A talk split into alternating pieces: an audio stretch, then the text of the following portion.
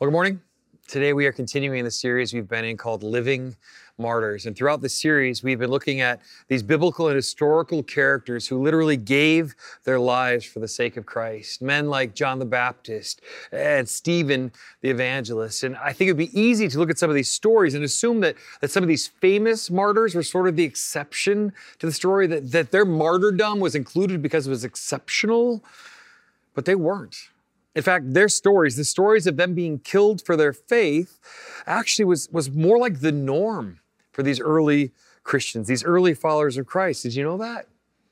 I think sometimes we think that because we meet these characters in the Bible stories so briefly, we get such a little snippet of their stories, maybe they show up one or two times, we, we don't know the rest of the story. We don't know the story outside of Scripture. We don't know what the rest of their lives entailed, and we don't know how their lives ended. But did you know, for instance, that of, of the 12 disciples of Jesus, not including Judas, but his replacement, uh, of those 12, 11 of them died martyrs' death, some of them gruesome, brutal deaths. Only John, the Apostle John, escaped that. But if you study his life at all, you'll see that he experienced persecution throughout all of his life on account of his faith.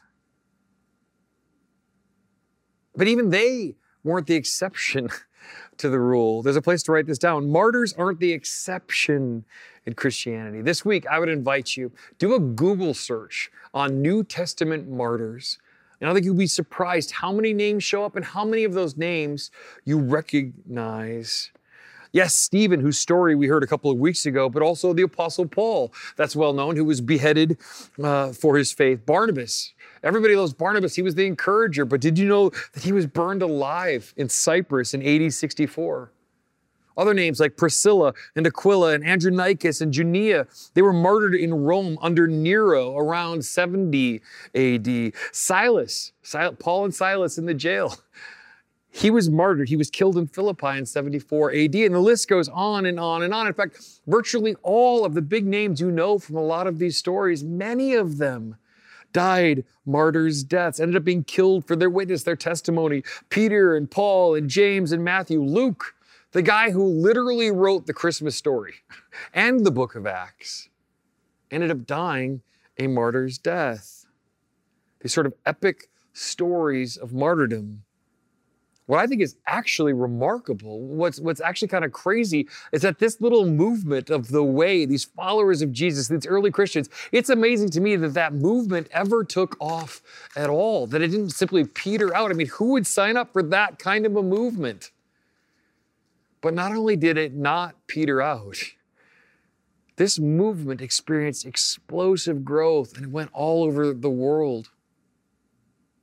But you know, that's exactly what Jesus said would happen. That's exactly what Paul called these early followers of Jesus to know and to live and to experience in their walk of faith. For instance, writing to the church in Corinth, Paul gave them and gave us this verse that we've been memorizing throughout this series. It's 1 Corinthians 15 58. It says, Therefore, my dear brothers and sisters, stand firm. Let nothing move you. Always give yourself fully to the work of the Lord, because you know that your labor in the Lord is not in vain. In the face of persecution, the threat of death, in response to these stories that they would have almost certainly have heard, these high profile martyrdoms He's saying, stand firm, let nothing move you. He's saying, give yourselves fully to that very work that is getting so many other Christians killed. Paul goes on then in the book of Second Corinthians to define what giving yourselves fully has meant for him in his ministry. Second Corinthians 11, starting in verse 23. He's saying that he has been in prison more frequently, been flogged more severely, has been exposed to death again and again. Five times I've received from the Jews the 40 lashes minus one. Three times I was beaten with rods. Once I was pelted with stones. Three times I was shipwrecked. I spent a night and a day in the open sea. I have been constantly on the move. I've been in danger from rivers, in danger from bandits, in danger from my fellow Jews, in danger from Gentiles, in danger in the city, in danger in the country, in danger at sea, in danger from false believers. I have labored and toiled and have often gone without sleep. I've known hunger and thirst and have often gone without food. I've been cold and naked. This is, I think, perhaps the worst sales pitch ever for Christianity, right? He's basically saying it's been miserable and incredibly hard to follow Jesus. Who's in? I think it helps us understand why Paul, writing to the church in Philippi, wrote these words I eagerly expect and hope that I will in no way be ashamed, but will have sufficient courage so that now, as always, Christ will be exalted in my body, whether by my life or by death. For to me, to live is Christ and to die is gain. This was really hard stuff that Paul was enduring. And this invitation that Paul is extending was actually to a radically different way, a way that seems so challenging and so difficult. And yet, the early church thrived. It grew exponentially as its members were persecuted and its, as its leaders were being killed. In fact, the whole history of the church, the last 2,000 years of the history of the church, has been marked by these stories of martyrs who ended up giving their lives for the sake of the gospel. I remember growing up, there was one of these stories that I heard regularly uh, of a martyr. It was the stuff of bedtime stories and of family devotions. It was ca- stories told on car rides and in church sermons. It was the story of a young missionary pilot named Nate Saint. Back in the 1950s, Nate Saint, along with his wife Marge, their kids, and four other families, moved to a very remote part of Ecuador, and they began reaching out to this people group called the Waodani. They were known locally by a derogatory name. They were, they were called the Aucas or the Auca Indians, which simply meant naked savages but their actual name was the Waodani. The Waodani were these incredibly isolated group of people who spoke a language that was unrelated to any known language in the world. And, and, truly, theirs was almost a Stone Age existence. There was no clothes, and they were known for their violence, for reaching out in these raiding parties that would come in and, and kill anyone who entered their territory, It would kill other tribes within the Waodani. They were known for killing people by spearing them to death. But Nate and Marge Saint were determined to find this elusive group and to share the gospel with them, to help them break the cycle of violence. Saint spent months flying over the jungles of Ecuador in his little yellow Piper airplane, searching for evidence of this legendary people. And in 1955, they had their first sighting.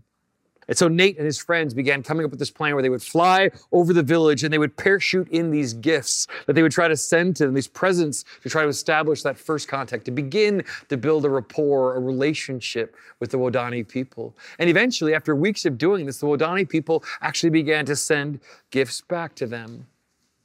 And then, just after Christmas in 1956, Nate and the other four missionary men made a plan to actually land that plane, land that yellow Piper, and make actual first contact. On January 3rd, 1956, the five men landed on an island called Palm Beach, and they met the Waodani people for the first time in person. And that first contact went incredibly well. The missionaries were elated. A few days later, Nate sent back a radio message to his wife, Marge, saying, Pray for us. This is the day. And then radio silence for days. Several days later, when the men hadn't returned, a search party was sent out, and the bodies of the five men would be found, speared to death by the Waodanis. Nate's prized wristwatch was found on his body and it had been smashed, freezing the time at 12 minutes past three on Sunday, January 8th, 1956. You kind of expect this story to end there, but it doesn't. Remarkably, the women, the wives of these men, and Rachel Saint, the, the sister of Nate Saint, they stayed. They continued to pray for and minister to the Waodani people. Eventually, they actually ended up living, moving into the village and living with their children among the Waodani people, leading them to Christ and stopping the killing and the feuds that had gone back generations. Perhaps most amazingly, the very men who had killed Nate Saint the village leaders, they experienced conversion and they became the very first elders of this fledgling church. Nate Saint's own children would later be baptized by the very men who had killed their father, baptized in the very river where his body had been found. Nate Saint's sister Rachel actually went on to live the rest of her life among the Waodani people, establishing hospitals and schools. And when she died at 80, she was buried among the Waodani right there in Ecuador. Think about that these women who had watched their husbands be killed, who had seen their brother killed, they chose to forgive and love. And it changed the world. I mean, we may know the names of the men who were killed Nate Saint and, and Jim Elliot and Roger Youderian and on and on and on, but uh, we don't necessarily know the names of these women. We may not be as familiar with names like Marge Saint or Rachel Saint or Elizabeth Elliot. But these women were just as much martyrs, but they were living martyrs who gave their lives for the cause of Christ. It's an epic story. It's an amazing, inspiring story. In fact, this story inspired generations of so many young men and women over the past half century to, to enter into world missions, international in fact, my own father, when he was in high school, heard this story of Nate Saint and he felt this call of God in his life and began his own epic journey toward becoming a missionary pilot, just like Nate Saint. I had a chance to sit down with him a couple weeks ago and talk about that journey. Let's watch. Thanks for doing this. I don't yeah. think we've ever done anything quite like this before. I don't think so. Yeah. um, so I shared earlier, you know, growing up, I heard a lot of stories about Nate Saint. Uh, and I tell briefly kind of how the story of Nate Saint kind of affected really the trajectory of, of, your life and of my life for that matter. For sure. Well, I had a neat pastor when I was a kid, and, and he, he recognized that I was kind of interested in mechanical things as well as I had a, a heart for God. And uh, so we were lifting weights one day, which was a neat thing. And he, uh, he asked me, uh, would you consider like uh, working in aviation? I, have got a, uh, a, an example, Nate Saint, who uh, who's, who's written. About, there's a book written about him, and uh, you might want to read that book. It might give you some inspiration about what God wants you to do with your life. So I read it. I was I was uh, really charged up. I said, it's called Jungle Pilot, right? Jungle I mean, Pilot, which is yeah. actually still available, I think, on Amazon yeah, sure today. Is. Yeah, yeah. Anyway, it was a great book, and it inspired me. It kind of set me out on a trajectory of my life. And so, yeah, what did that what did that translate then to? I mean, what what, what did that mean for you? Well, uh, I, I, realized that the best program to go go to for missionary aviation was Moody Bible Institute. They had a four year program, and so uh, I applied for that and was accepted and went there and uh, graduated with all my flight ratings and uh, worked out great. So that was Chicago for a couple of years, down in North Carolina for a couple of years, right? Well, no, Tennessee actually. Tennessee, Eastern okay. Tennessee, yeah. Elizabethton, yeah. Mm-hmm. And then I, I knew that I I should know that, and um, and then jungle camp. I mean, language school. I mean, this was this is a pretty significant. You went to language school in Switzerland. Well, we also went, went through deputation, which is raising funds for our trip, okay. which was significant. But then, yes, we went to a, a, jungle camp in southern Mexico, which was a great experience, living in the jungle. And then uh, we uh, went to uh, a flight orientation class as well, and uh, some other orientation to Wycliffe itself, SIL, Summer Institute Linguistics, in nine months language school. You were six months old when we left the country, and it wasn't easy because our parents, uh, your grandparents, were thought were, you were crazy. Yeah, kind of. yeah, but anyway, so but we we did, and it was great. We spent nine months in Switzerland, which happens to be your mom's home country. I mean, yeah. her relatives. Sure. Anyway, and then we, uh, after nine months, we went to uh, Africa, Cameroon, West Africa, and uh, I served there. So. So you're, I mean, it's been whatever, seven years, probably almost 10 years from that, you know, reading the book. You're actually finally in Africa. Uh, so this, you're like, you're Nate Saint. I mean, you're like superhero. You're the epic Nate Saint, right? I mean, well, it, it was, that was kind of my dream. Yes. And uh, but we got there and I realized that the flight program was very new and it really didn't have uh, a, a great need yet because there weren't enough people there to serve. So um, and then we had two airplanes and three pilots. So I wasn't flying very much during that year. But also, I, I did not do well with malaria. Uh, mosquitoes love me, I think. And uh, I did not do well. Uh, and also, your mom was was uh, quite uh, um, affected by her pregnancy. She had her second pregnancy, and she was not doing well with that. And so uh, we did fly some, and I did some construction work, and it was a great, great year in many ways, but it was a very hard year. And I was really kind of wondering, what do we do? This is not great. So I, I talked to this is a- not Nate Saint. this is not Nate Saint. I did a lot of flying. You know, I Yeah, did a fair yeah. amount of flying, but um, but it wasn't Nate Saint, and I wasn't flying into these little tiny jungle strips. It was more flying from airport to airport, uh, bigger ones. But anyway, um, but I, I was flying with a doctor. I flew doctors some to go to different uh, hospitals to do surgery or whatever, and and I told them about our situation. Said, you know, I think you really need to head back because your wife needs care, you need care, and there's not that much flying. So take a break. Just go back and see where things are at. So you guys headed back to the states, and actually, my sister was born and had pretty major medical complications, and you realized that you're probably not ever going back long term into this mission field. So this thing that you had invested literally a decade of your life into building. I mean, your whole life had been going on this path. Suddenly, it's 1975, and you're grounded, literally. How, how do you process that? What did, what did it mean for you to kind of live fully for God when the whole plan changed? Well, I, I felt like God had called me to the mission field and to work in aviation, but um, it turns out that door was closing. Um, so that was hard. I struggled a lot. Um, probably 10 years I struggled with, uh, with this and just trying to figure out what God, what, what do you want me to do? Uh, I didn't have enough hours to fly for the airlines, or I didn't have uh, the right credentials to actually uh, do flight instruction or training.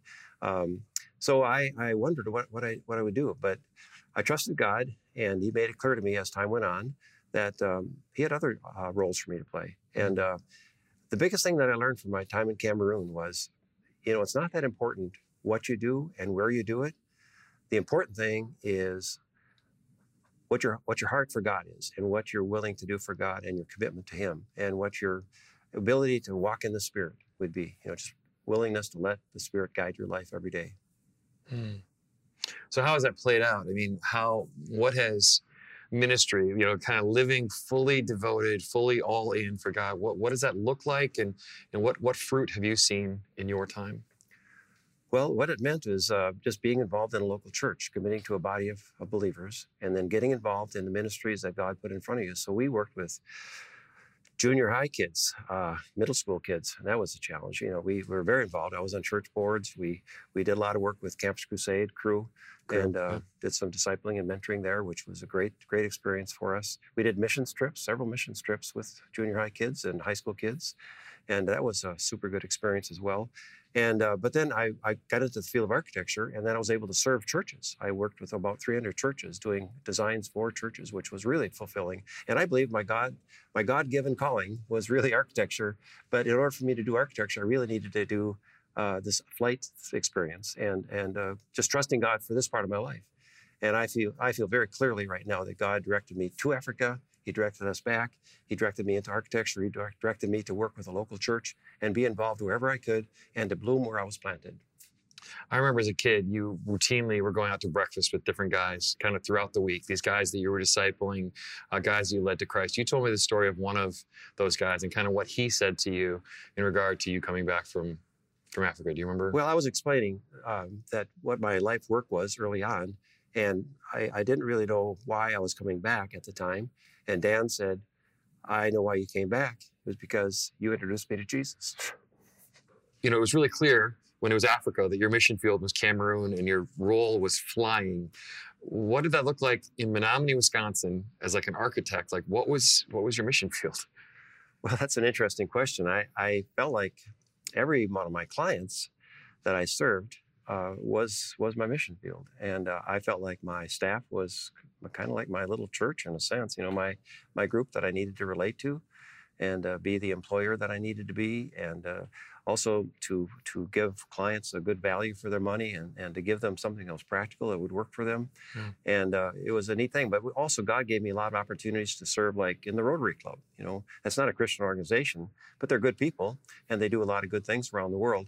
And but I was so excited. I was president in 2000, for example, and uh, it allowed us to make a trip down to Argentina, Buenos Aires, and we had a great time doing that. But it gave me an opportunity to be a Christian in front of these uh, these Rotarians, hundred Rotarians that uh, we just enjoyed uh, being involved in. But involved in Chamber of Commerce and just community I remember right. going to you know like after work things where it was just Yeah. literally just networking. Yeah. But you were there networking not primarily even for work, but for Christ. Yes. Well, I, I think that people need to be uh, where you are, where God has placed you, and then have a have a witness where you are. I mean, just be the person, the God, the God person that wants you to be. You know, following Jesus, uh, even at Rotary Club and and at Chamber and at special events, uh, different open houses for people, and uh, showing them what real Christian life really means in the real life, and not preaching every day, but just being an example. And I I feel like people have come to know Jesus because of my work uh, in doing um, those kind of projects. You know, being being in, being a Christian at work.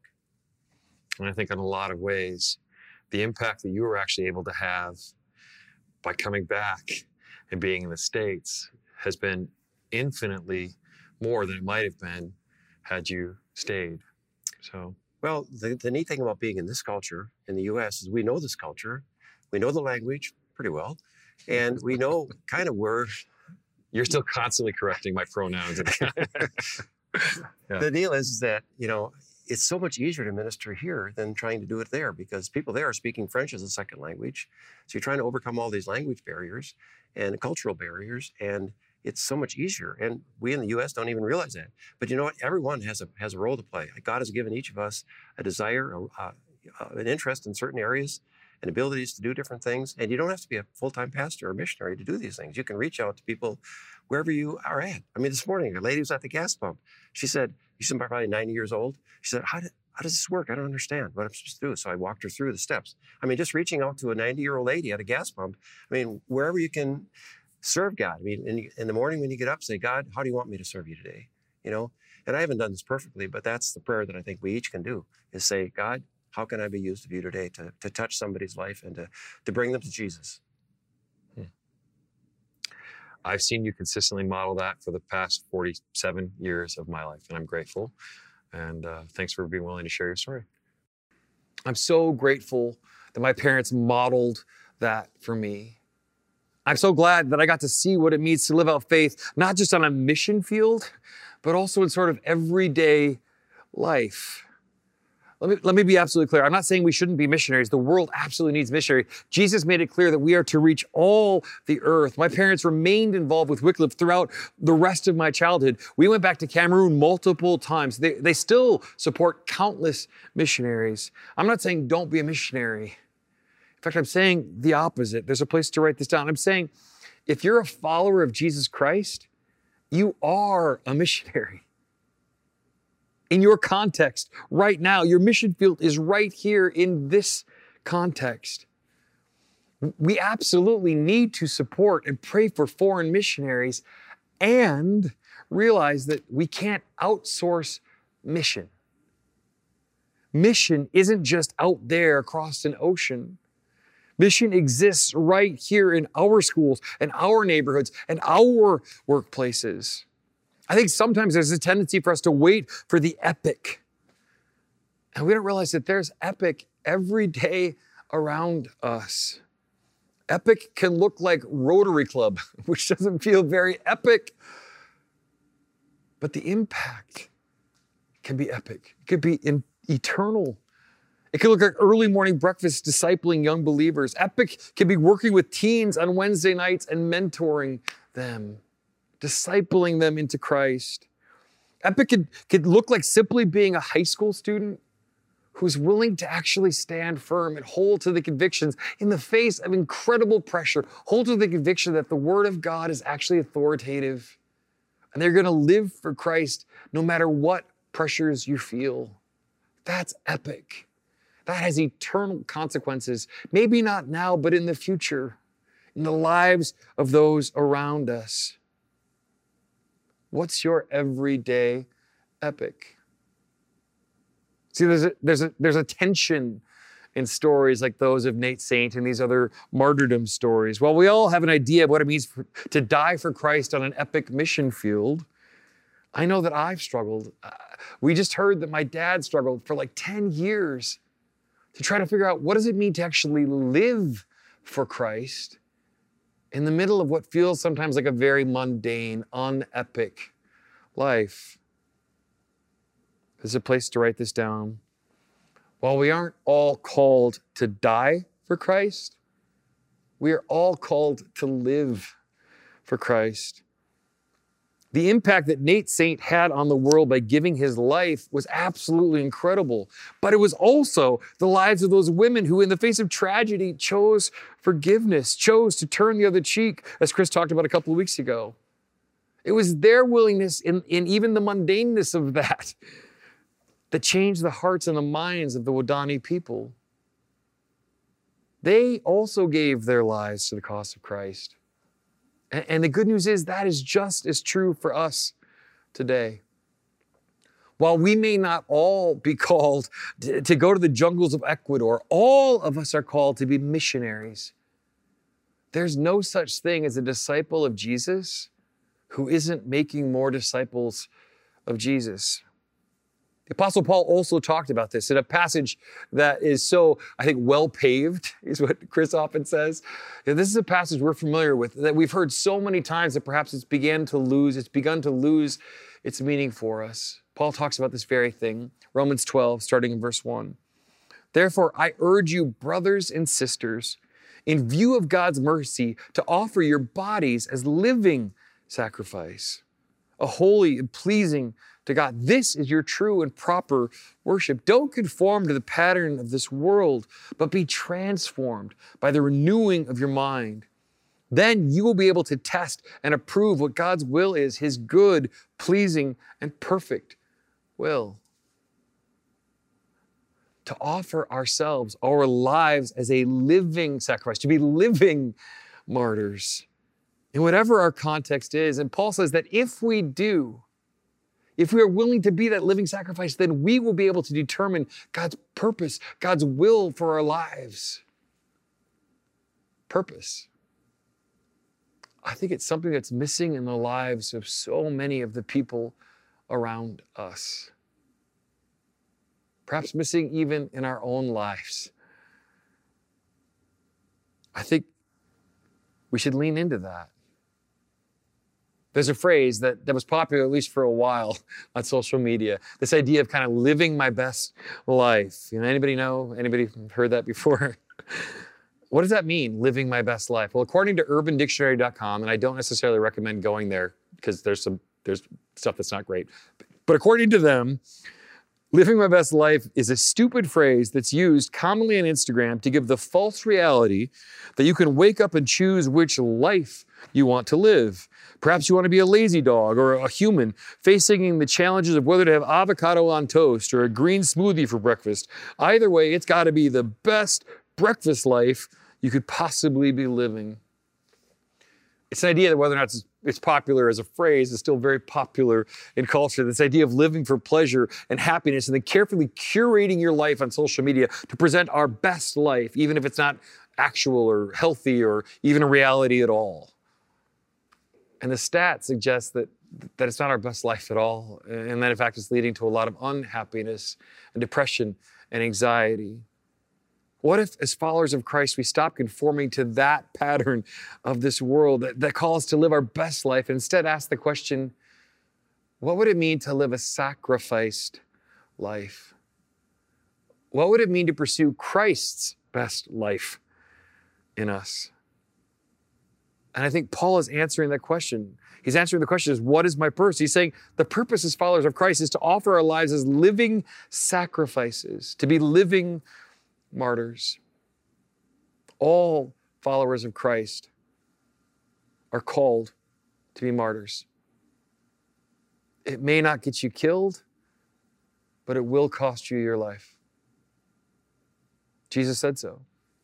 It shouldn't come as a surprise. He said, in Matthew 16 that Jesus said to his disciples, Whoever wants to be my disciple must deny themselves take up their cross and follow me.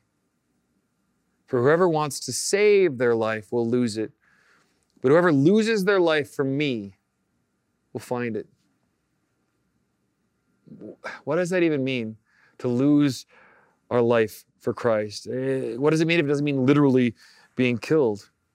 I was talking to Pastor Dan about this the other day, and I think he gave me some really interesting ideas. He was saying that, that Christianity isn't sort of this like A equals B, you know, A plus B equals C. It's not a formula where, where it's going to mean the same thing for every person. He, he, he pointed to the story of the rich young ruler, for instance. The rich young ruler came to Jesus and said, What must I do to inherit eternal life? And, and Jesus said, You have to sell everything you own and give it to the poor. And the guy walked away sad. But then, so you say, okay, well, that's the solution. That's the formula. You're like, being rich is bad. You have to sell everything and give it away. And that's how we live the Christ's best life for us. But then you look at another story of Zacchaeus, who was a scoundrel, who came by his money by stealing and thieving and, and by t- taking money, inappropriate taxes from the Jewish people. He was a betrayer of his people. He was horrible. And Jesus didn't say anything about him giving his money back. It's not a formula that we can just simply apply to other people. Are you called to go to Ecuador? Maybe. Are, are you called to minister in a context where you might be killed for your faith? Maybe. Are you going to be called to go to Africa and spend years in school and go to Africa and take your whole family there only to discover that God's best for you is actually to be an architect in some small town in Wisconsin? Maybe.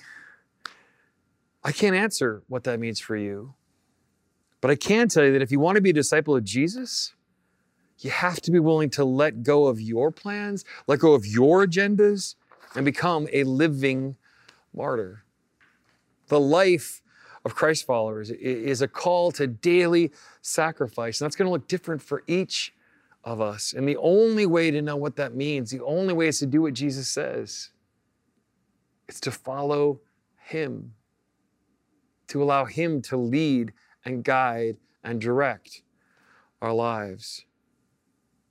And in following Christ, we find our everyday epic stories. We find our substantive something, as we like to say here. We aren't all called to move to South America, but we're all called to share our faith and to give our lives. I want to end by just reading a, a, a quote from Nate Saint that I think is so powerful. He said, People who do not know the Lord ask why in the world we waste our lives as missionaries. They forget that they too are expending their lives, and when the bubble has burst, they'll have nothing of eternal significance to show for the years they've wasted. I would rather die now than to live a life of oblivious ease in so sick a world the invitation that Paul made to us, the invitation that Jesus made to us, was to offer ourselves as living martyrs so that we might discover our purpose and so that the world might discover Christ.